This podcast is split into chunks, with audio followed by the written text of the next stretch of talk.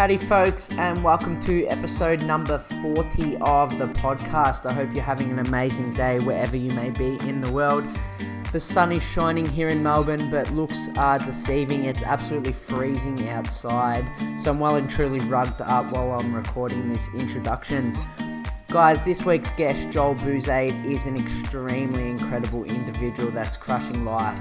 Joel has two main pillars that he divides his time between, and that's coaching at his CrossFit gym that he owns alongside his brother in Wellington, New Zealand, and the other is educating and inspiring people on how to change their mindset and get the best out of themselves through workshops, webinars, conferences, public speaking, etc. etc.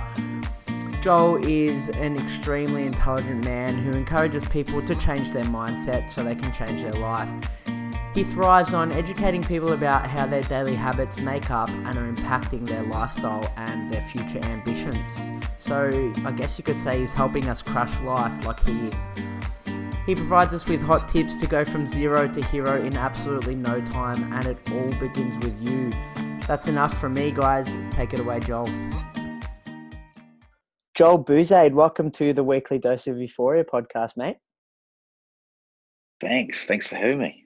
Joel is joining us from all the way in Wellington, New Zealand. I'm not sure what the weather's like today, mate, but it's freezing cold in Melbourne down here. Can you fill us in on the, the scenery that you're looking at at the moment? Man, I'm just looking out my window at the moment. The sun's beaming in, but outside it is maybe like Melbourne, maybe a few degrees cooler. It's pretty cold. Yeah, tell me about it. We I was um, coaching some clients this morning, and the beanies and the gloves stayed on for the whole session. So that's just a little picture of how cold it was in in Melbourne this morning. I was actually doing, the same thing. A good uh, good friend of ours, Dale Sidebottom, connected us together. Um, love everything that you're about. Had a had a look at at your videos on YouTube and everything that you are you're preaching and I can't wait to get into the conversation mate but before we do that I want to bring it right back to the beginning and what was life like for you growing up? Uh, life like for me growing up was pretty awesome man. I was really blessed with um, an amazing family really encouraging family. Uh, lots of good role models introverts and extroverts and um, you know like i guess like a lot of people spend a lot of lot of time around home in the weekends and lots of family encouraging you to play sports or to build forts or play rugby or whatever it may be. And um, pretty much up until i went to college life was good man. Like it was it was really good. I come from a very not privileged but very um, supportive um, encouraging i guess family life. Yeah yeah, definitely. And you mentioned the words introverted and extroverted. As a young kid, what were you? Were you more of an introvert, or, or were you were you extroverted like you are now? Um, I'd say like I'm naturally introverted. I've just developed um, some extrovert skills to help me um, socialize, connect, do business, sell, and you know, so on and so forth. So, but naturally, I'm an introvert, and between you know, as in my earliest memory, between sort of like four and well into my teens, like heavily introverted.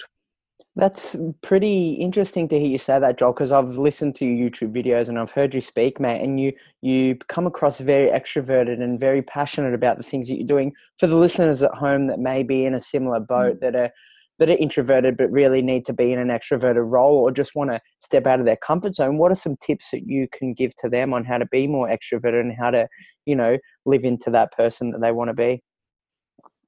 Yeah great question. I think um you know just just like anything like the more you do it like the repetition of of anything starts to create um, almost like a normality. And so if for example you're nervous at speaking up in front of groups, then just like practice that, like even in front of the mirror and or in the car.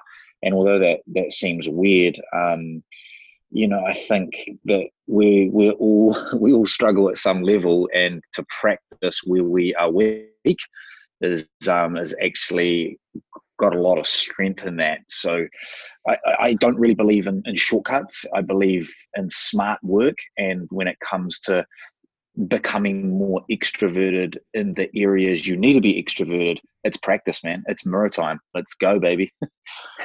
Definitely, I love that. And I personally was a little bit introverted. I'm naturally extroverted, but I do have that shy side of me. And and being a personal trainer, you need to be extroverted. You need to be on and be the person you know that encourages the the members to get through. I'm sure you know that being a coach yourself. And the things that I mm. did was practice in front of a mirror when I first started God, it was nerve wracking and practicing in front of the mirror, talking to yourself seems a little bit stupid, but I can can confirm that that definitely helped me throughout my journey as well. So great tip there, Joel. Thanks for that, mate. Now, being an an extra or an introvert with some extrovert qualities, that's enabled you to to run some workshops and do public speaking. And and what was the catalyst for you going down that route in life? I think um, there was a lot of pain associated with not being able to express myself um, through social conversations or even in in groups like family groups or or social groups. And so um, the catalyst for me was the outdoors. So around about the age of 13 like many people i ended up going camping you know just with college. And uh, that for, for people that have been in the outdoors for extended periods of time, one, the outdoors has a phenomenal power in terms of um, allowing people to be themselves um, and encouraging that. And the second thing is like, you, you know, out there, you have to become a leader. You have to speak up. Otherwise, people die, right? You're going tramping or you're climbing mountains or you're going kayaking and your communication is required to survive. So that got me talking more, leading more, becoming the best version of my of myself more. Yeah. That's a very, very interesting topic there, and I've never really thought about it that way at all before, Joel. But you you hit the nail on the head when you're when you're stuck in a life threatening situation like that. You need people to communicate. and You need someone to stand up and take the reins, and and like you said, communication is key. And I think we can all take a uh, a bit of that information and apply it to our everyday life because we know that without communication, nothing gets done effectively, and it has a has an impact on our relationships and work life and and etc. like that if we're not communicating efficiently. Would you agree? Yeah, absolutely. And like like I'll be I'll be completely honest with you. Like I do a lot of work now in corporate environments where people do believe that effective communication is the pathway to you know anything that's good you know a bit of culture or more cohesion in a team or whatever it is. However um, the outdoors like actually getting into that environment it actually demands it of you. Whereas in a in a corporate environment or even in a gym environment there's kind of like the option to effectively communicate. And that's why a big part of my life involves with some form of regularity um, getting into the outdoors because it's just such a good teacher, man. Such a good teacher. Definitely, Joel. And you mentioned a lot about the outdoors and how powerful it can be. Do you do workshops in the outdoors or are they purely inside and, and teaching the, the lessons that you've learned outdoors but applying them to an indoor nature? What's what's happening there? Yeah, so so personally, like I don't I don't run any um workshops in the outdoors myself, but as a as a contractor, I do a bunch of work for you know um, different people in the industry that already have outdoor businesses, and um, and that's really cool and very meaningful. And I love jumping at the opportunity to you know you know head down south and, and climb some mountains with some clients or head up north and jump on the river for a week and and facilitate some of the personal developments using the outdoors there is just so that's such a beautiful combination for me. Yeah. Definitely, Joe. And we're to dive into some some of the hot topics that no doubt you would cover in your workshops and when you are speaking to big crowds. But firstly, I just want to backtrack a little bit. You mentioned at the beginning of the podcast you are a coach, and, and I know chatting to you before you do own a, a CrossFit gym and and um, you're coaching all morning. Talk to us a little bit about how movement is a priority in your life and, and what started the journey to um, to open your own CrossFit box? Yeah, so if we rewind back maybe eight or nine years, I was living in Christchurch, which is kind of like the biggest city in the South Island of New Zealand, and life was really good. I was there with my then girlfriend, now wife, and we both had you know good paying jobs, and you know like it was just like we were in that real comfortable, I guess, stage of life, and you know, I was probably a little bit, a lot heavier then than I am now. And just sort of like really maybe overindulging in a lot of areas of life, spending too much, eating too much, and, and so on and so forth. And uh, one day I was walking past um, uh, a local CrossFit gym, and I looked in, and it just it was the visual of it, right? It was like group training and people doing awesome stuff like pull-ups and push-ups and all of that. Um, and I hadn't seen that before in like traditional Globo gyms. Uh, so I went along, worked out, loved it, joined straight away, and then um, rung up my my brother and said to him, "Hey, bro, I've just started doing this thing called CrossFit," and um, he goes, "Me too. I started a couple of months ago." He lived in Wellington, which is um, in the North Island of New Zealand, and um, so he came down to Christchurch. We did a few workouts together. We went for a bike ride and did some adventuring, and then we were like, "Man, should we give it a crack? Should we just give it a go?" And we're, you know, you know, starting a gym. It's um, for entrepreneurs out there and people that have started gyms before. You'll know that you can start like grassroots. Like you can get a garage and some medicine balls and you can start and it doesn't require a massive financial investment um, so that was us we did that and we put in a small amount of money each we found a building and we just started going for it and him by nature he's got the um, you know the exercise science background and for me my skill set was around uh, communication and bringing people together and and communicating uh, the benefits of health in a way that was, I guess, you know, attractive.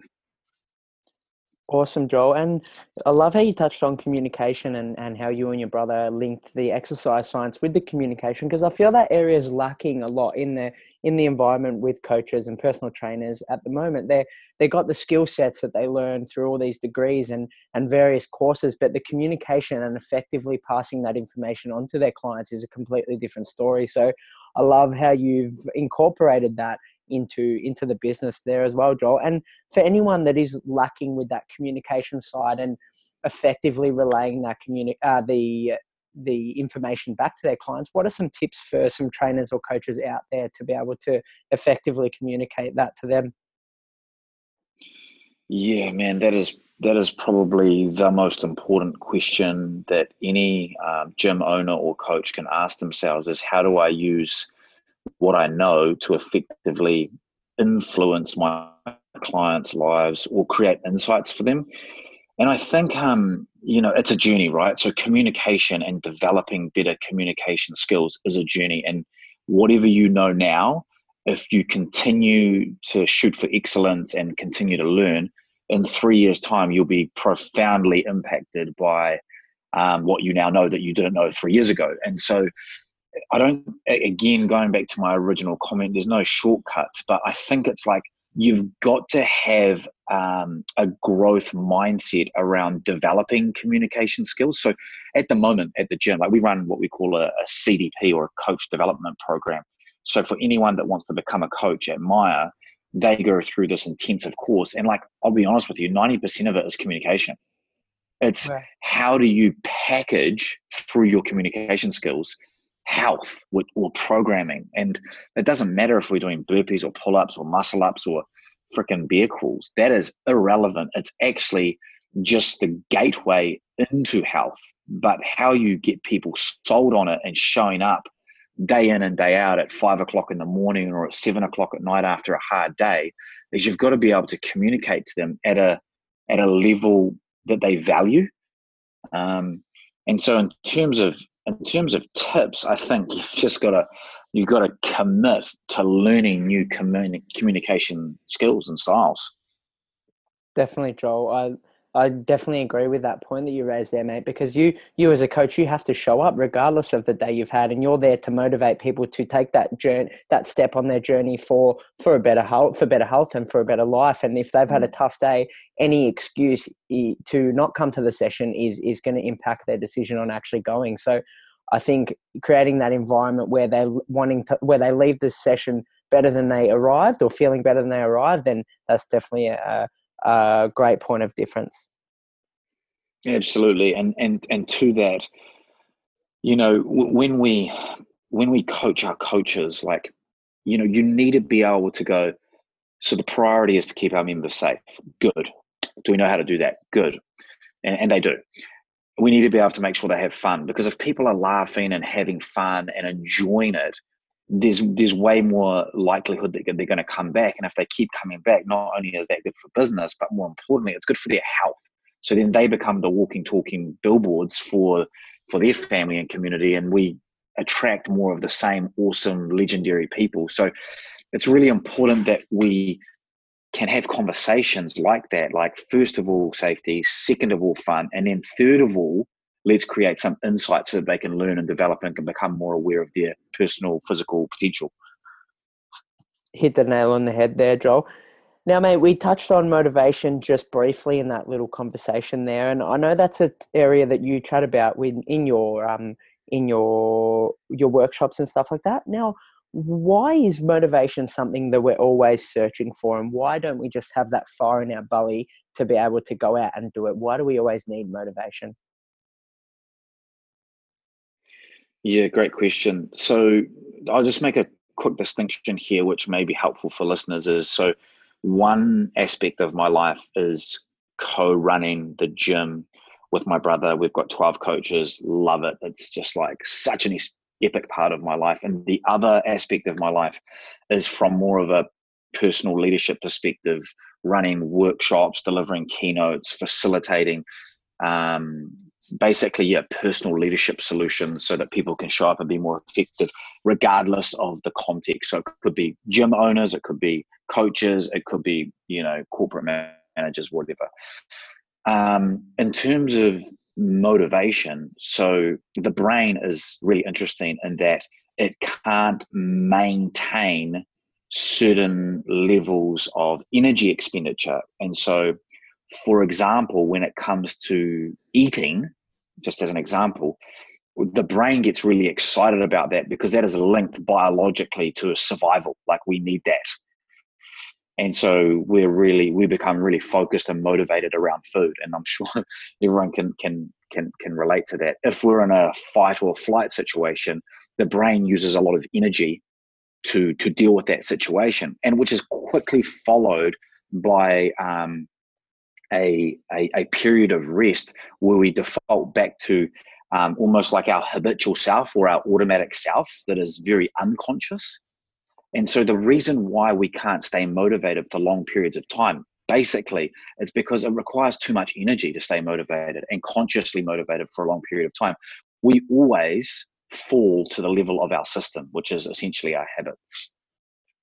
Wow, that's such an interesting point. And yeah, you hit the nail on the head when we actually don't think twice about finding motivation to eat because it is a survival technique from from back mm. in the mm. day. So that's a that's a fantastic point that you that you raised there. Now, Joel, being in the the motivation sort of field, what are some tips on how we can motivate ourselves and how we can turn our our wants into into the fire in the belly that we spoke about before and actually desiring to do that all the time?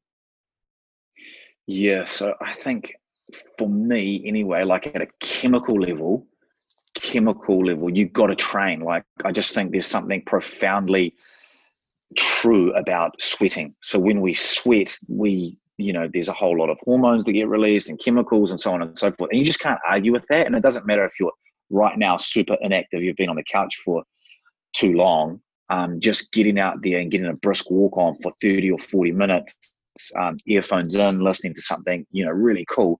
That sweating is going to be really motivating. It's uh, through time if you can just consistently do that, um, not only at a chemical level but through the self control that you start to demonstrate to yourself. So I think number one is exercise. Um, number two would be um, stacking the habit of exercise with other things around it. So like eating well, super hydration, maybe adding in a cold shower or meditation, whatever kind of works for you and your personality type. But like, don't just do the physical activity, but do something else with it. Maybe you start to become more mobile, and that will leave you feeling more motivated as well. Because at the end of the day, week, month, and the year, if you can look back and go, well, most of my life is lived through habit, and I've started to actually take some control, and now as a result of taking control, I'm fitter, leaner, stronger, sharper, smarter, you know, there's just something really motivating about that in terms of a byproduct. And then the last thing I'd say is you've got to cast a vision, man. Like and I know it's hard for some people, and they just like I sometimes work with um with youth, and I say um, so so what is it that you want? What do you really want? And you know they can't think past getting the latest iPhone or playing PlayStation or something like that. But in for for those of us that are listening that are sort of like beyond our our twenties, like into our twenties, like you've just got to do the the heavy lifting. That's a metaphor for the mind work to sit down and go, what would an exciting future look like to me? Like if you could touch it, taste it, feel it, smell it, what is that? And get really like invested into that vision. The purpose of a vision is to give you a great feeling right now about a compelling future that you don't have yet. And that leaves us feeling really motivated. Dude, hit the nail on the head there. And, and there's so much science and uh, reports and anecdotal evidence even to prove that movement is key for all pillars of life. So moving your body in one way or another it doesn't have to be going to the gym five days a week. It doesn't have to be mm. you know participating in a crossfit class. It could just be moving your body and going for a walk or adding more movement into your life. Mm, mm, yeah, totally agree. It's uh, it's to me, it's one of those activities that if you just repeat it every day, like just get out there and sweat, um, and you you know you got to manage that. Like people can work out every day and then get really really stiff, um, including walking. You've got to stretch as a result of that. You've got to you know maybe have some sort of anti-inflammatory um, protocol around that, like up, upping your omega threes or your EPA DHA intake, so that you know you don't end up getting super stiff and then highly inflamed. But regardless i think the benefits are just like like they're undisputable you know like it's just you got to do it. Definitely joel definitely. And as we know motivation is temporary. So how can we put in place some accountability measures to make sure we're staying consistent with our motivation? Mm, yeah. I think um so once you've cast a vision or said another way created some goals. And I don't mean like, you know, just setting some goals because that's what I'm supposed to do. I mean, like, you're actually really invested and attracted into your goals. Once you've done that, I think the next key piece of the puzzle is identifying who are the people that are already achieving these goals or doing what my goal is and then surround yourself with those people as much as possible. And if you can't access them, read their book. If you can't get to them, listen to their audio book. If you, you, know what I mean, like you've got to get as much as you as possible into their their norm because that's how we elevate our game. So so let me give you an example. If you want to become better at rock climbing, then you can practice all you want but you'll only ever push yourself so far and that will be motivating at times and at other times it will be demotivating. And you like any other person pursuing a goal will go through mountaintops and valleys and mountaintops and valleys and it'll just be like a general journey. However if you hang out with the best rock climber in new zealand or australia in the world consistently you will not only be super motivated um, but you will learn at a much faster rate. And as you learn at a much faster rate, you'll apply yourself at a much faster rate. Your results will come at a much faster rate. And generally speaking, that will lead to sustained levels of motivation. Amazing, Joel. I, I love that point there, and and you really want to fully immerse yourself in your vision or your goal, and the people that are that are crushing life, for lack of a better term, to be able to stay motivated and stay accountable. Hundred percent, yeah. That is, you know, and and you know, like there's there's so many ways to skin a cat, you know, and I just think that the brain or the human brain, like it's not designed to always be motivated. It's not designed to keep you consistently operating in a mode of excellence. It's designed to keep you comfortable. And so if we just understand and get that, the way to get out of our comfort zone and to enjoy the benefits of stepping outside our comfort zone is to surround ourselves ourselves with people that are already playing life at the level that you want to be playing it at. Amazing, dude. I love it. And you touched a little bit on goal setting. And I know this is a word that gets thrown around or a process that gets thrown around, but I'm not quite sure that a lot of people fully understand how to set goals and how to really be accountable for their goals and even setting goals in the right manner. So, for me personally, growing up, I was always I always thought goal setting was writing something that I wanted on a piece of paper and working towards that. Can you explain why that type of goal setting isn't as beneficial as taking a more accountable approach, for example, like SMART goals? Yeah, yeah, sure. I think um, so. The process of writing down a goal, the the problem with that is your unconscious mind. There's no difference to the unconscious mind on whether or not you've achieved that goal or you've just written it down. It's just you've experienced it at some level. So it doesn't actually lead to a willpower or discipline or a motivation to go and then act. And as you know, and all the listeners know, is that the only difference between where we are and where we want to be is, is, is, is action, right? Is there's there's an inaction around what we want. So I think if you're looking at setting goals in a way that keeps you accountable you've got to look at goals from a couple of angles. So one, cast vision. So what's the vision for your health, right? Um, I want to be energetic and I want to be functional. That's a vision, right? I want to be energetic and I want to be functional. And then from that vision, if we drop down a level, we then want to ask ourselves, what are the behaviors that would indicate, or what is the evidence that would indicate, sorry, not the behaviors, the evidence that would indicate that I'm there so, from an energy point of view, you might go, um, well, on my Whoop, which measure, measures my HRV, on five out of seven days a week, it's green, which is you know one measure of of energy and health, right? Um, from a functionality point of view, you might take four different workouts and they might test you in different ways, and then you might measure your progress there. But like the scales or like any kind of number can provide to you, you need to have some sort of measure or evidence to give you the feedback that says, yes, Joel, you are energetic and you are functional.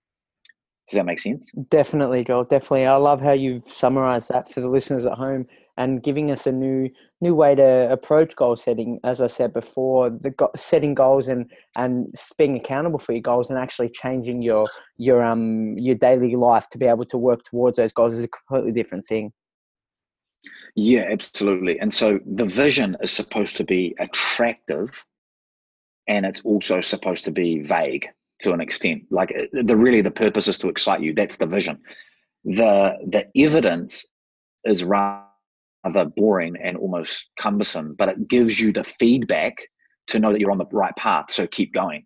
Um, and I think it's really important that you have those two things in play. So that's the vision that I'm after, and this is some of the evidence that would let me know that I'm on the right path, keep going, and, and so on and so forth. From there, we can drop it down another level and go, if I could only do one thing every day that would get me to experience that evidence, what would that one thing be? And that's like applying the the law of the vital few or the 80-20 rule. And so you might say, well, just train every day. That could be the one thing. Or you could say, just make sure I have double the amount of vegetables that I currently have. You know, maybe every day you have 400 grams of vegetables instead of 200 grams of vegetables. But, you know, find out what is the one thing that moves the needle more than anything else and keep it real simple. Like it's got to be simple, right? We've only got a and it gets used up pretty quick. So if you're trying to execute the stuff after three o'clock in the afternoon, like the chances are, you know, it's going to be tough. Definitely, Joel. I love that, mate. I love how you've summarized that all for us. Thank you, mate. And again, going with goal setting comes the power of our thoughts. And as we know, our thoughts can be so detrimental, but also so beneficial in order to to achieve our goals and work towards those. I, I was listening to one of your your chats the other day, Joel, and I love how you mentioned the fear fear of failure. And why is this so important? Just for the listeners at home that may not have watched that video, why is the fear of failure so important in order for us to succeed? Mm, yeah, it's a it's a good question. I um, so if I just go back to the outdoors for a moment, I think when the fear of dying is present, you tend to give yourself one option, which is to high perform. So you're climbing a a rock face, or you're kayaking down a river, or you're tramping on a on a mountain sort of like a ridge line and and because you're scared that you could fall or take the wrong turn the, the fear of dying is present you tend to dial into exactly what you need to do in order to survive and said another way high perform and so to answer your question directly whatever the context if you are aware and tuned into the fear of failure if you interpret that well you can then use that to increase the need for you to high perform. Excellent. Wow, I've never really thought of that analogy before, Joe, and it definitely does make sense. And you can put that into any platform of your life that you may be, you know, fearing if that's you uh, ready to make a speech to your your fellow uni students or you're going for that job promotion or the job interview you know you can put those con- things into context of your own life and and start to apply them directly to yourself. Now joel along with fear comes courage mate and what, what does courage look like to you and how how can we be more courageous in our everyday life? Yeah to me um, courage is when so you're, you're faced with a decision and you can see that there's uh, an upside and you can see that there's a downside. And um, that's what makes it really, really difficult. And um, you, you, there's a moment there where you realize it's really easy to just deny it, to it's easier to turn away, it's easier to fold, it's easier to just withdraw.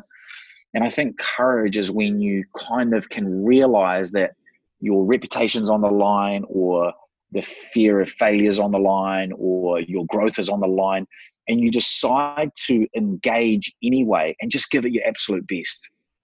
I, I really think that's what it is. And it's not that blind just like you know running off a, a, rock into the river and doing a big jump. I don't think that's courage in the context that you mean. I think it's it's you've got a decision to make and you've realized that this is the decision that's going to help change the trajectory of your journey. And you're there and you're on the line and it's easy to go that way and it's hard to go this way but for whatever reason you decide to go this way because you know you know that that's attached to your own personal growth even if quote unquote to others you fail. Joel that's the perfect summary of courage that i could have asked for mate. And i guess uh, people often associate courage with you know, fighting a bear or, jumping off a cliff, like you said before. But true courage to me is exactly how you summarize that, mate. And and knowing yeah, you're up against the odds, but still trusting your gut instinct and, and going with what you're mm. passionate mm. about and your values. I think that's true courage as well. Yeah, and I think the more the more so I've got a a model that I like to kind of I guess work off, and it's just it's like if you just think about an ascending ladder, like at the bottom, there's this this idea around self-esteem. And then as we build our self-esteem, we become more confident as a general overall feeling. And the more confidence we have, the more likelihood the more likely we are to step into our courageous self when we need to because we don't need to be courageous every day uh, we could we could go looking for it again that would use up a lot of energy in the brain in front of the brain like we'd get pretty pretty tired pretty quick. Um, and we might start to make some not so great decisions. But I, I think it's one thing to talk about courage and to talk about the benefits of it. It's another thing to build a good foundation. And so building your self-esteem, whether you're 35, 15, or 85, I think is the gateway into a foundation of um, a foundation of courage. Yeah. Amazing, Joel. I love it. And alongside courage, you know, there there's no real time like living in the present. And and I guess everyone has these these ambitions or something they want to do that's greater than what they're currently doing at the moment. And and being courageous is stepping out of your comfort zone and actually pursuing that. I'm sure being an entrepreneur yourself, you've gone through these moments where you're like, I can be bigger and I can be better than what I'm doing at the moment, and you and you strive for that you know that goal. Um, what are some what's some advice for people who are wanting to take the next step with their business, their podcast, their life? They want to get get uh, together and start a gym or start a podcast, what are some bits of advice to be courageous and take that first step? Generally speaking, the thing that's holding people back is, um, well, actually, it's a belief, right? It's a limiting belief. And um, when I talk about and train this aspect of our of our brains or of who we are, like I keep it really light. Like I'm not talking therapeutically. Let's dive into, you know, you know your your beliefs growing up, but we've all got a set of beliefs, and we we've created them. We've created them, and they are hindering us in some ways. And so, if you want to start a podcast, or you want to start a gym, eh, or you feel like your fullest expression is definitely not doing what you're doing now then get a coach or find someone that can do some work with you around beliefs because once we let go of limiting beliefs or cultivate new beliefs that are empowering we'll do anything. I mean you just look around at humanity we're all the same man. We're all the same. Like at a at a cellular level like we're all the same and so we can do anything um, but it's our beliefs that either hold us back or propel us forward. So that would be like the 80 20 for me is like doing, you know, paying a few hundred dollars or whatever it costs to do some work with a coach to help get you into the space where you feel resourceful. Because, you know, you, you're running a podcast now, right? And you're probably doing really, really well at doing that. But there would have been a time in your past where the idea of it was actually quite overwhelming and now you're probably sitting there going, far out, I could you know, this, this is easy. And it's like, well, not easy. I mean, it's obviously a lot of hard work, but you've got to a point now where you've got mastery around taking those steps or being a, being courageous in that area, which before you didn't know. And so, it's it's it's work around beliefs. Like, do you believe that you can impact people through podcasts and do a bloody good job at that? And if you don't, you won't start it.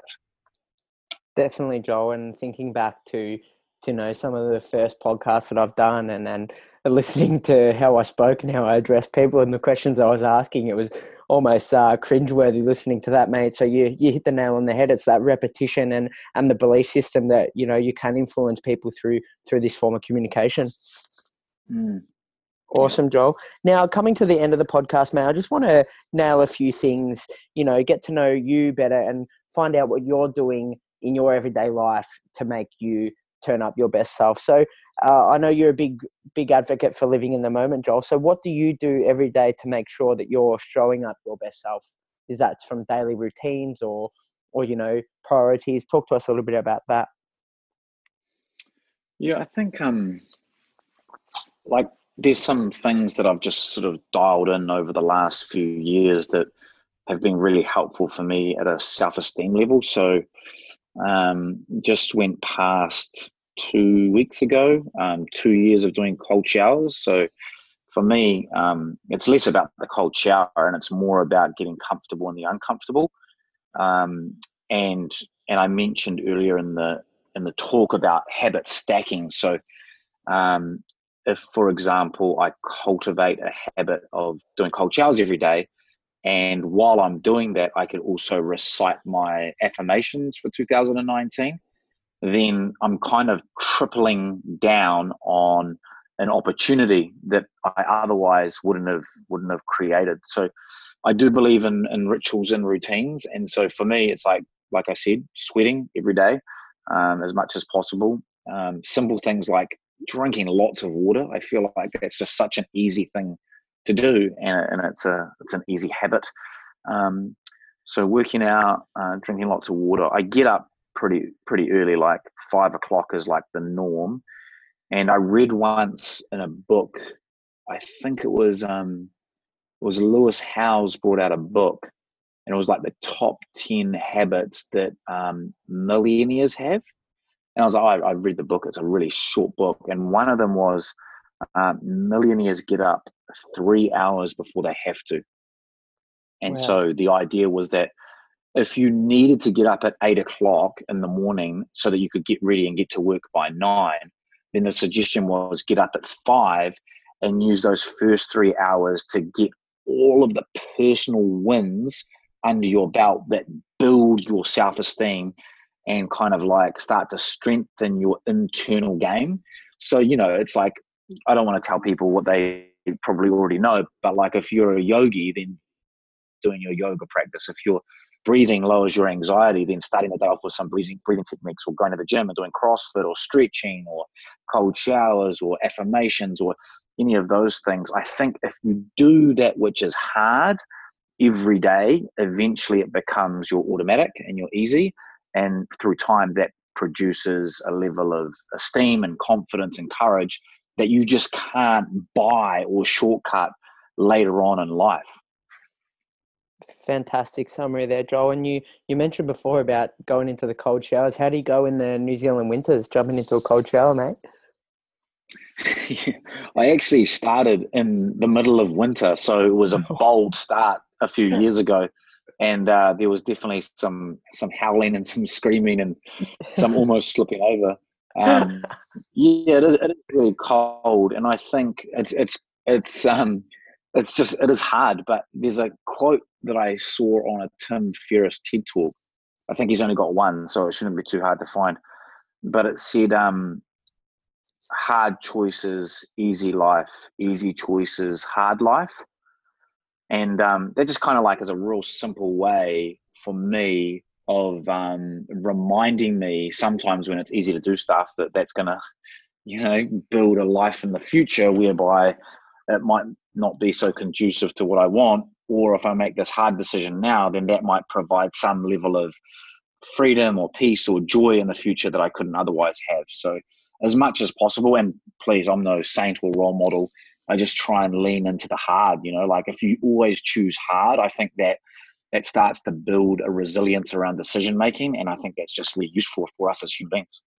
Definitely, Joe. And it's like anything, right? If you're if you're wanting to, like for example, I always refer back to sports or to athletes. If you're an athlete and you're wanting to strive to that next level, you're going to put in the hard yards and you're going to be doing extra work and and training all all to make that your job uh, easier mm. and better than what you are at the moment. So I think um, it, it, having a cold shower is just a platform to to show your resilience and your determination and controlling your breath in a difficult situation is um is another way that you can do that. So testament to yourself mate. I know um i've been trying to get into the the cold showers as of late. I've b- built my way up from washing my face with freezing cold water in the morning first thing i get up to to now i'm i'm immersing my full body in the shower and i'm slowly getting there mate but yeah. no rush. Awesome awesome now, Joel, uh, what does your best day look like, man? And what what are, what are any future goals that you have that you're working towards at the moment? Yeah, man, awesome. Um, how long have you got? I think I think you know for me my you know like a really like my best day for me it's like you know it's up early it's up early and it's doing for the first three hours of my day all the stuff that I know is going to get me to a position at the end of my life where I look back and I'm like really proud of who I am. I'm really proud about the impact that I made, and I've got a ton of memories that make me laugh or cry. Like, and and and a lot of that stuff in the morning, that three hours, it's around vision casting for my family. It's around goal setting. It might be booking experiences. It might be reaching out to old friends and just sending text messages.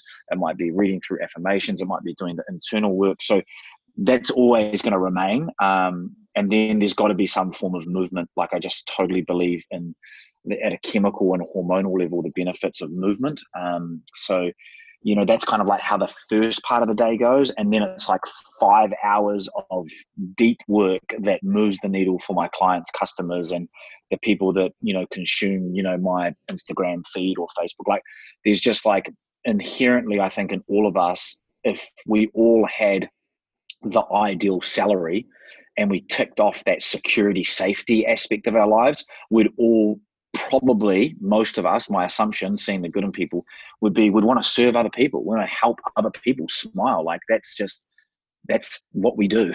we're we're communal sort of beings. Um, so five hours of work, and then trying to look at the afternoon of my day um, of like just doing stuff to recover, like let the brain rest and recover. So that could be like beach walks or playgrounds with the kids. It could be hanging out with mates. It could be doing something novel like going to a local rock climbing gym, but just unplugging from the front of the brain being so on and um, you know have a real nice meal in the evening with the family and talk about what we are grateful for. That to me, that's like a great day.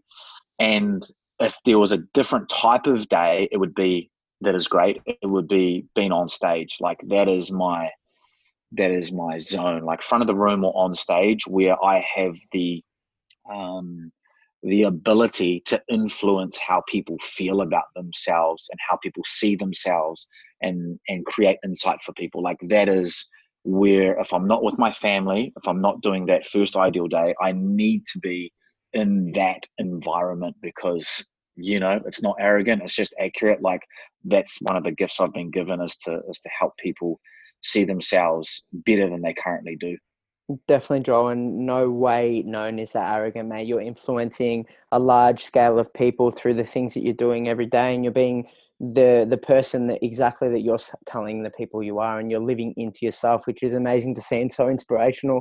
Now, I'm sure, Joel, that your your thinking wasn't always in this mindset. And what what was the life event or the the series of events that that collated to switch your thinking into this wonderful way of thinking that you are at the moment?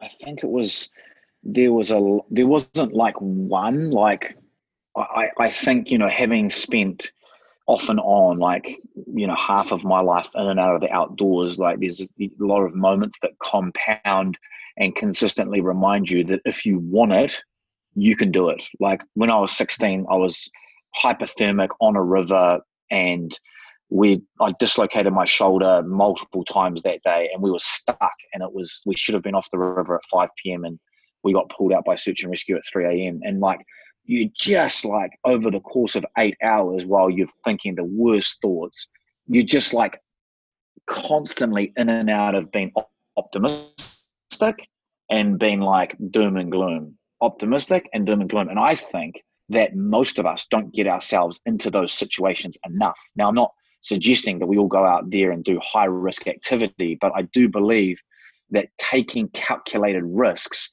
is the way to hone the very best of who we are and, and bring it to the conscious surface so that we can access it with more regularity and confidence. So there, I could talk to you about a number of moments, but I think for me, it's just consistently um, looking at a situation and going, what's the downside, what's the upside, and am I willing with everything that I know about myself to step forward into this and um, give it my best? And if I do that, I think through time, because life's a journey, I'll become better and better and better and better at whatever the game is that I'm playing. Joel, that's that's unbelievable, man. I'm getting goosebumps listening to to that story, but and I love your your resilience and how you've taken that that life event or the series of life events um, to to shift your thinking and influence people on a large scale.